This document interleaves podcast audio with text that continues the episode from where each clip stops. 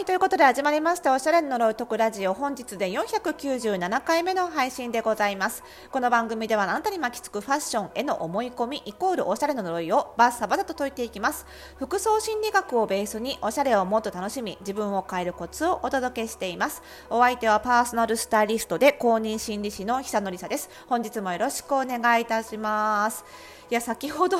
あのパーソナルトレーニングをつい先ほどまでやっておりまして終わるや否やこの収録やってるんですけどちょっと腹筋追い込みすぎてお腹が痛くて なんか声がフルフルフルフルしてたら申し訳ないです。腹筋で支えられなくてなんかフルフルフルしてますけども はい頑張っていきたいと思いますが、えーと、今日はねあのマシュマロ宛てにちょっと嬉しいメッセージをいただいたんですけどあのそのメッセージを見ながらなんかあの何かの物事に対する苦手意識ってどう植え付けられていくのかな、まあ、おしゃれもそうですけど。っていうことをちょっと自分の体験談を思い出したりもしたので、まあ、その辺のお話もねしていこうかと思うんですけどまずはね、あのー、メッセージ読んでいきたいと思います、えー、こんばんは。ポッドキャストにてラジオ配信を配置をしております、えー、38歳になった今子育て中ということもあり自分と向き合うことが増えたためか心理学への思いが再燃中です。それとは別に断捨離を進めていくうちに手元に置いておくべきエース級の洋服を探すもしっくりこず。流行りのカラー診断骨格診断にも目を向けていたところリサ先生のラジオ配信に偶然巡り合いました。数日前に出会い初回配信から聞き始めようやく100までたどり着いたところです。服装と自分の心考えてみるととても密接ですよね。今の私はサバサバとした性格部分ショートヘアなことから少しかっこいい路線の服が似合うかなという気持ちとでも柔らかい女の子らしい服を着たい気持ちと両方ある感じです。おしゃれイコールちょっと自分に自信のある人たちがしている自己主張的なものみたいな感覚があり完全に呪いにかけられております。最新配信分までたどり着いたら服装心理ラボに入会したいなと思っているのですが人数制限で入れなくなっていたらきっとショックなので7月になったら即座に入ろうか悩み中ですラボに入会できましたらまたぜひよろしくお願いいたしますということでありがとうございます。ちょっとね、今読ませていただいたのは抜粋としてちょっと読ませていただきました。あのもともとのあの文章を結構たっぷり書いていただいたので、そちらを私が独り占めさせていただくということでですね、はい、あの読み上げさせていただいたのはちょっと抜粋文ということでありがとうございます。いやね、あのー、なんかこれね読んでそのここが特に響いたわけですよ。おしゃれイコールちょっと自分に自信のある人たちがしている自己主張的なものみたいな感覚があるっていうねこれねおしゃれが苦手な方みんなおっしゃるんですよで私ももともとアパレル業界にどっぷりもう新卒からアパレル業界どっぷりの人間ではあるもののなんかそんなに陽キャじゃないので どっちかというとマインドが陰キャなのでなのであのアパレル業界入った時からちょっとそう思ってる節はあるっていうかそういう気持ちはわかるんだよな。すごいわかるの。なのでわかるんですよね。何言ってんだって思うんですよ。いやしみじみしちゃったんですよ、うん、でなんかなんでだろうなって改めて考えたんですよね。でなんかこう好きなものをめでるのは自由なはずじゃないですか。自由なんですよ全くの。全くもって自由だしそれがどうして好きかっていうのは人にとやかく言われるもんでもないし大体の場合が好きなものを自分の心の中だけでめでておくことができるのでそれで事なく終わるわけですけど服の場合にはさそれを着なきゃいけなくなっちゃうから心の中だけで見ることができないんですよね、まあ、もちろんそう例えばなんだろうなあの好きだけど着ないみたいな選択肢もあるんでしょうけどそのおしゃれっていうのをね自分が服を着るっていうことに限定した場合その好きだったら着なきゃいけない。着た途端に人目に触れてしまうという。自分の好きなものが人目に触れてしまうという。触れざるを得ないっていうジャンルなわけですよね。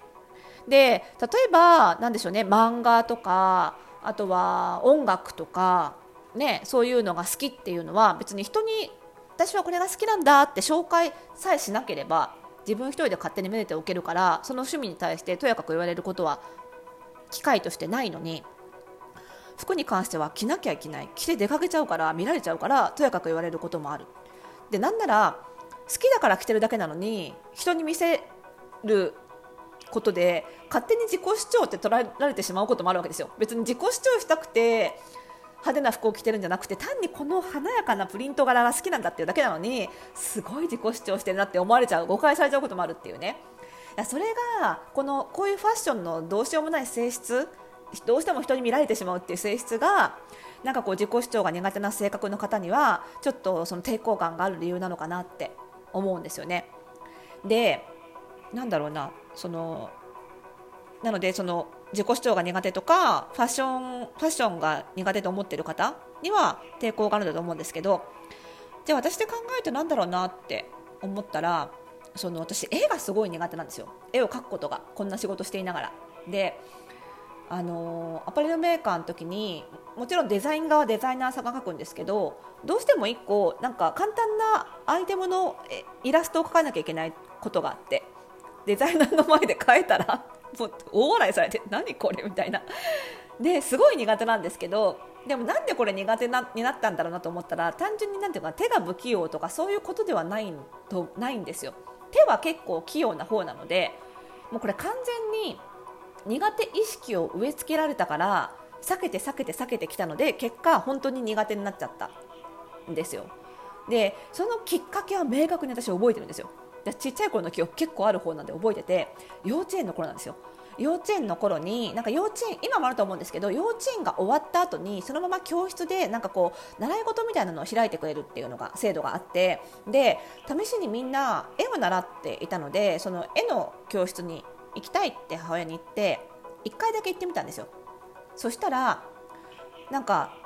私は初めて行ってですでにもうなずっと習ってる園児たちがいてでなんか人の顔の絵を描きましょうって言って私は自由に描いたんですね。そしたら他の園児たちはみんな人の絵を顔の絵を描きましょうって言ったら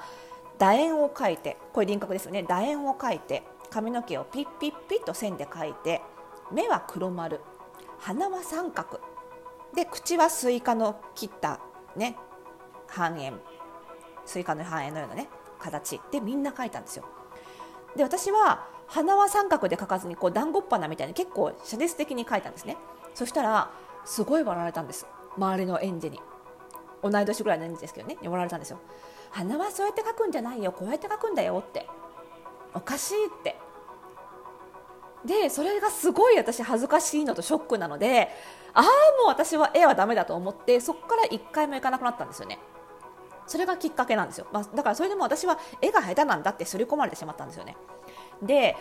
最近ねちょうどうちの息子がすごい絵が好きで習いたいっていうのでちょうどうちの息子もまだ保育園児なんであの頃の出すと同じ年ぐらいなんですよ。だからそういう経験がある私としてはこれは失敗しちゃならねえと思うわけですよ。でめちゃめちゃ絵の教室今調べてるんですね。でそうすると調べていくうちに分かったのが絵の教室の中にも小学校受験の対策に特化したところとそうじゃなくて本当に創造性豊かに自由に楽しみましょうってところと結構教育方針パッキリ分かれてるんですよ。で小学校受験に特化したところってこの小学校受験の中でこう政策っていうねあのジャンルがあってちゃんとこう言われたものを書けるかどうかっていうところを問うものがあるわけですよそうするとそのクリエイティビティよりは例えば人の顔だったらちゃんと輪郭かけてるかとか目鼻口がそれなりの位置にあるかどうかみたいなことをチェックするわけなのでだから私が通った教室は、まあ、幼稚園に私が通っていたってこともありもしかしたらあれ受験に特化した教室だったのかもしれないなって思い至ったんです。そうするとみんなが同じように人の顔を描いたっていうのはすごい合点がいったわけですよ。もう私母も亡くなってるので確認しようがないんですけどなんかそんな気がしていて。でつまりそのでも確かにその輪郭を描くとき人の顔を描くときのにこういうふうに書くんだよっていう方法論は、まあ、ある種大事な時もあるわけでそれが一概に悪いとも言い切れない、まあ、つまり何かの文化を楽しむ時ってその方法論から入るのかその好きっていう気持ちを育ててまずは自由に好きな気持ちを育てようっていう方を大事にするのかっていうその2つの側面方法方向性があるなと思って。これファッションも同じだと思ったんですよね。ファッションもそのいわゆる最近のイメコン診断っていうのはどっちかというと方法論じゃないですか。そっちから入るのかそれとも自由にファッション楽しもうねって言って好き勝手着るっていうところから始めるのかっていう両方のアプローチがあると思うんですよね。で両方大事なんですよ実は。私はその方法論でガチガチにその絵をやられてしまって苦手意識を植え付けられてしまったけれどもかといって方法論を教えちゃいけないとは思ってなくってぱり今考えてみたら両方大事だと思うんですね。けど両方をかなり慎重にバランスよく教えるっていうことが大事だって思ってるんですよね。そうそうしないと方法論だけを重んじてしまうことで私のように好きっていう気持ちを潰されてしまったりでも逆に好きっていう気持ちが暴走しすぎてそれを止めなかったことによって方法論を軽んじてしまって結果もっと深く楽しめるものが楽しめないっていうことももちろんあると思うんですよね。でおしゃれもこれ全く同じだなって思っていてだからそのさっきメッセージいただいた方もそのなんだろうなそのじゃあ好きっていう気持ちだけ育てようと思ってもなんか行き詰まってしまったりすることもあるしその方法それが行き詰まりを方法論が救ってくれることもあると思うのでとにかくねその両方をしっかり身につけてほしいというか学んでほしいなっていう気持ちがあるんですよね。でそれをすごい高度に実現してるのが服装心理ラボだと思ってるんですよ私は。私が方法論をしっかり伝えつつラボのメンバーみんなが自由に服装を楽しんでる姿を見れるっていうねその両方が味わえるっていうところがラボだと思うので、まあ、だからねそのおしゃれは自信があって自己主張できる人がやるものみたいな呪いをかかってる人こそラボに入ってほしいなっていうのはここにあるなって改めてちょっと言語化できたんですよね。なので、まあ、何が言いたいかっていうと、あのー、ね、初回配信まで聞けたらっていうふうに限定せずにぜひ月が変わったら入ってくださいと。いうことですね。早い早ければ早いといいと思います。変な呪いにかかる前にぜひ7月頭のご入会がおすすめです。